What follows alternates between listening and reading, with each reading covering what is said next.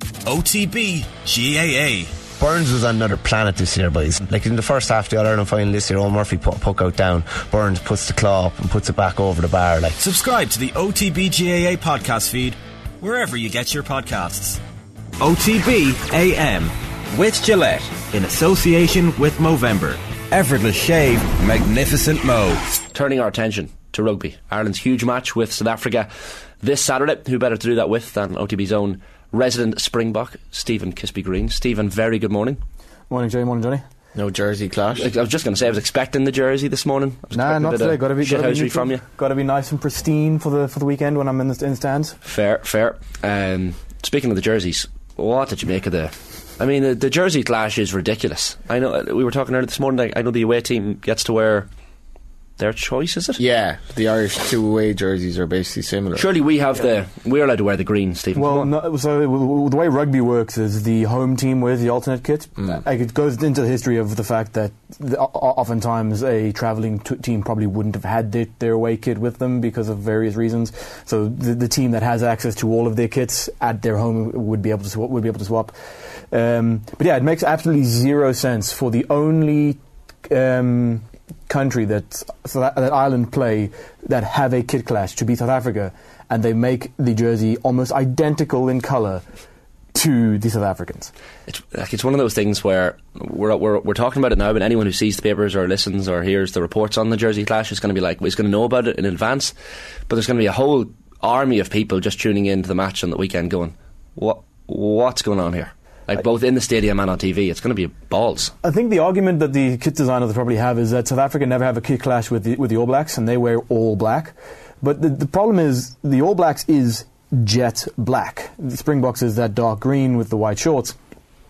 The Irish away kit or alternate kit is a almost off black type green with like a green stripe. And it just it looks so similar in, in hue to the, the dark green of the Springboks. Granted, by the looks of things, they're going to be wearing dark shorts, so you can d- differentiate the two by the by the color of the Springboks shorts. But it it's honestly the most ridiculous thing I've ever, I've ever seen in my life. We, we saw it five years ago when South Africa came to Dublin. The exact same thing happened.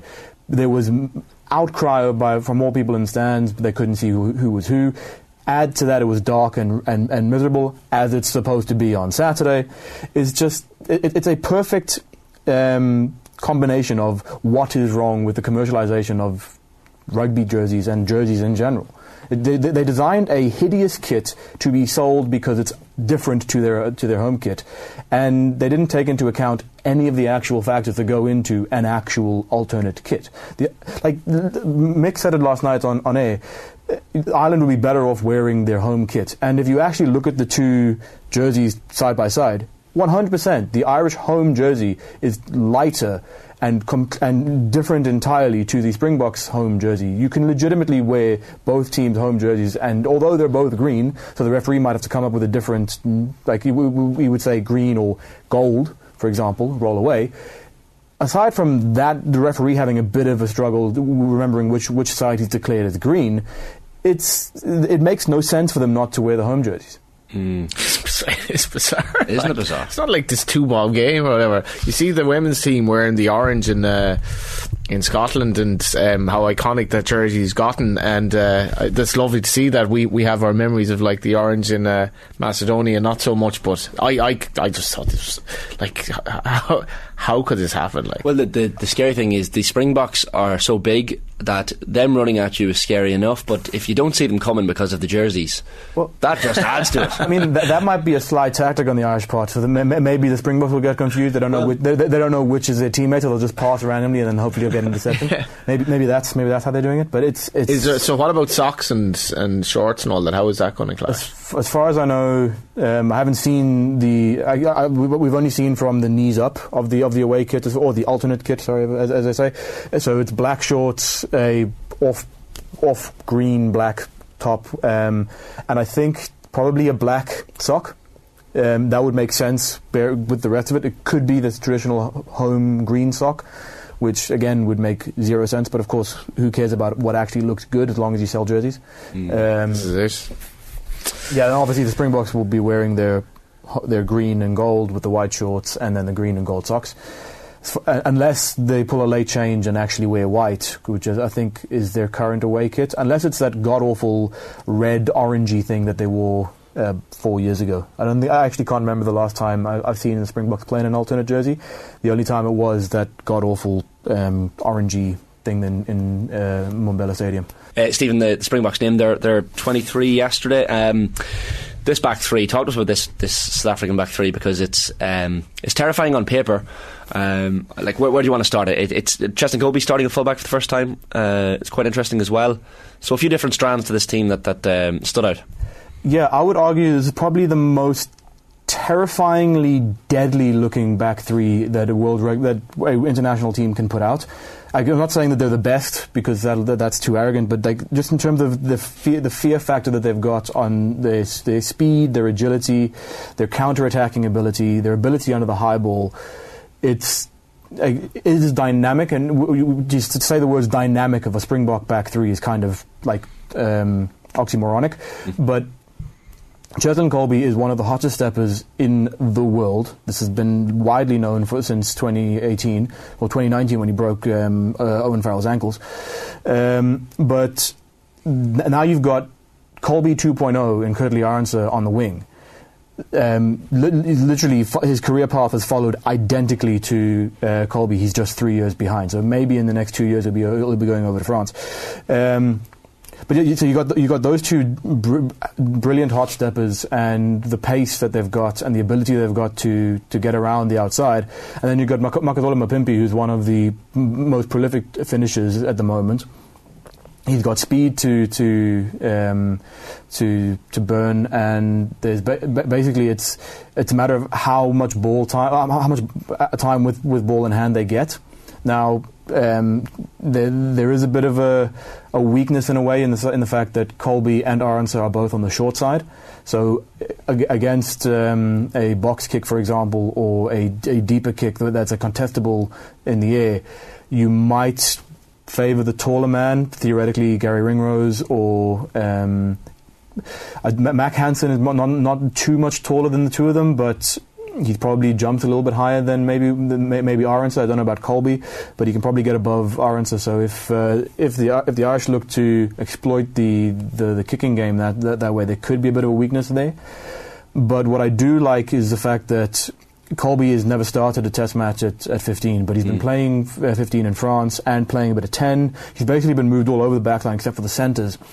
And what he what he brings to the South African. Uh, granted, it's an untested uh, system, but what he brings to the South African system is a second receiver role that we haven't had for a while, and that's one that is the, he's very similar to Damian Willemse in the way that he can attack the line, he can exploit that space, and he can hit the shoulder, but he's also got that bit of a sort of sleight of hand, a an out the out the back sort of pass.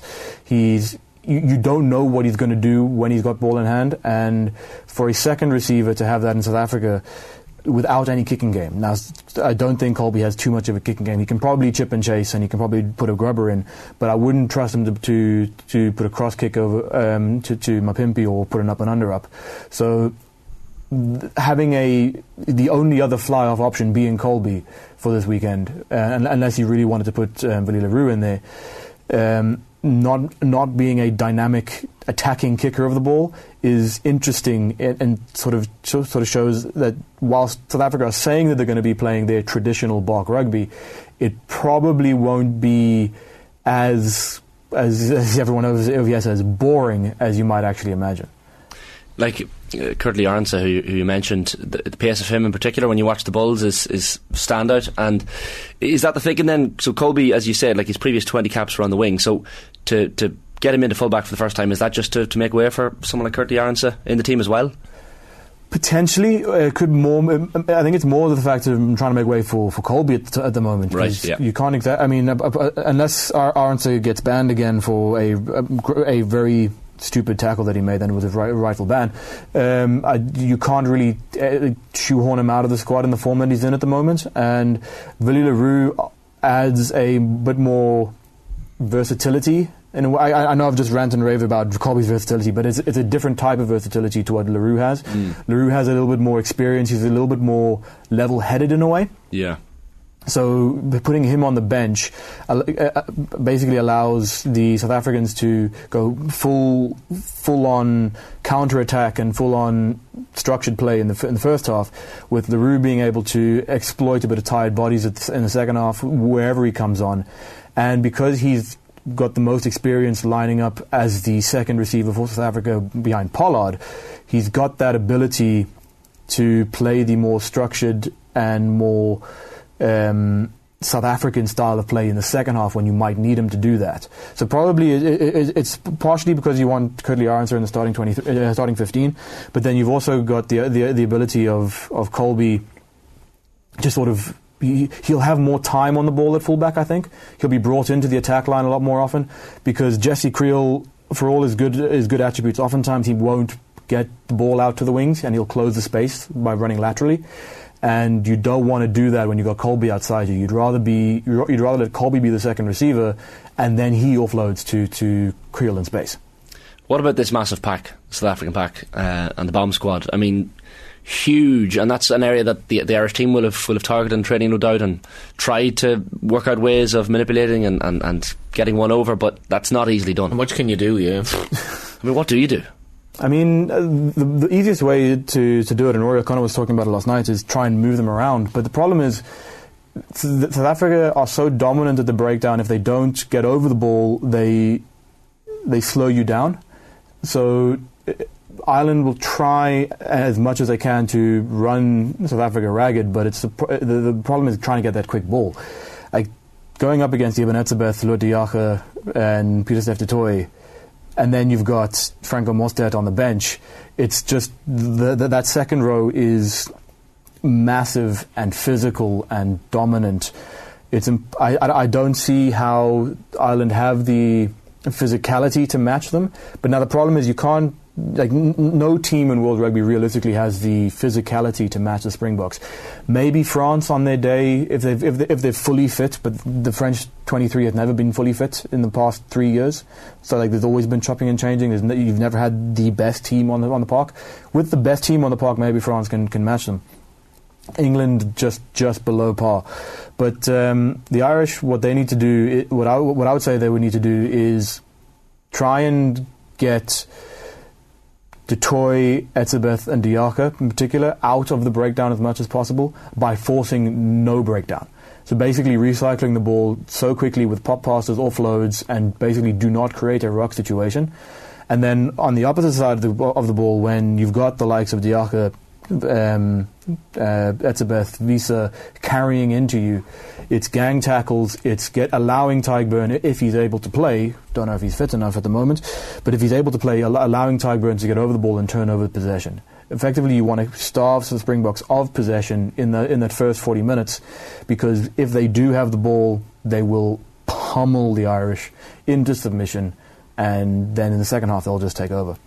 We all remember the famous slash infamous quotes from Jake White before the 2004 November Internationals, where he said he wouldn't pick one Irish player in the South African team, and Ireland went and beat them. Then three days later, uh, it's it's all been a bit more friendly uh, on this occasion. Stephen, in the, certainly in the press conferences, Nienaber has been full of praise for Johnny Sexton and saying, you know, at 37, he's he's this and that, and he's one of the best players, and he's like a quarterback, and and all this. Um, how do the South Africans really feel about Ireland at the minute? I said on Friday it's a healthy respect, and it's legitimately that. Uh, South Africa viewed this as the match of the series. It's the, I mean, South Africa have arguably the, the, the well, maybe not arguably, factually, the most most difficult November series of the Southern Hemisphere teams, playing world number one, world number two, get a quote unquote rest week where they can be a little, a little bit more experimental against Italy, and then they're playing England in a out of test window match. So basically, quite a few of these uh, French and English based South Africans are not able to play. So th- basically, uh, uh, South Africa are coming in hoping they can get three wins out of four. But if they get two, it's actually probably a successful successful window. They want to win on Saturday, but I don't think they think it's a guaranteed win. I mean, look what happened when they came here five years ago. It was abysmal. We remember, yeah. I mean, uh, granted, the, the, the, South African side and that South African side are like chalk and cheese. Um, but uh, no, it's legitimately. I think South Africa view this as the biggest match of the of their series.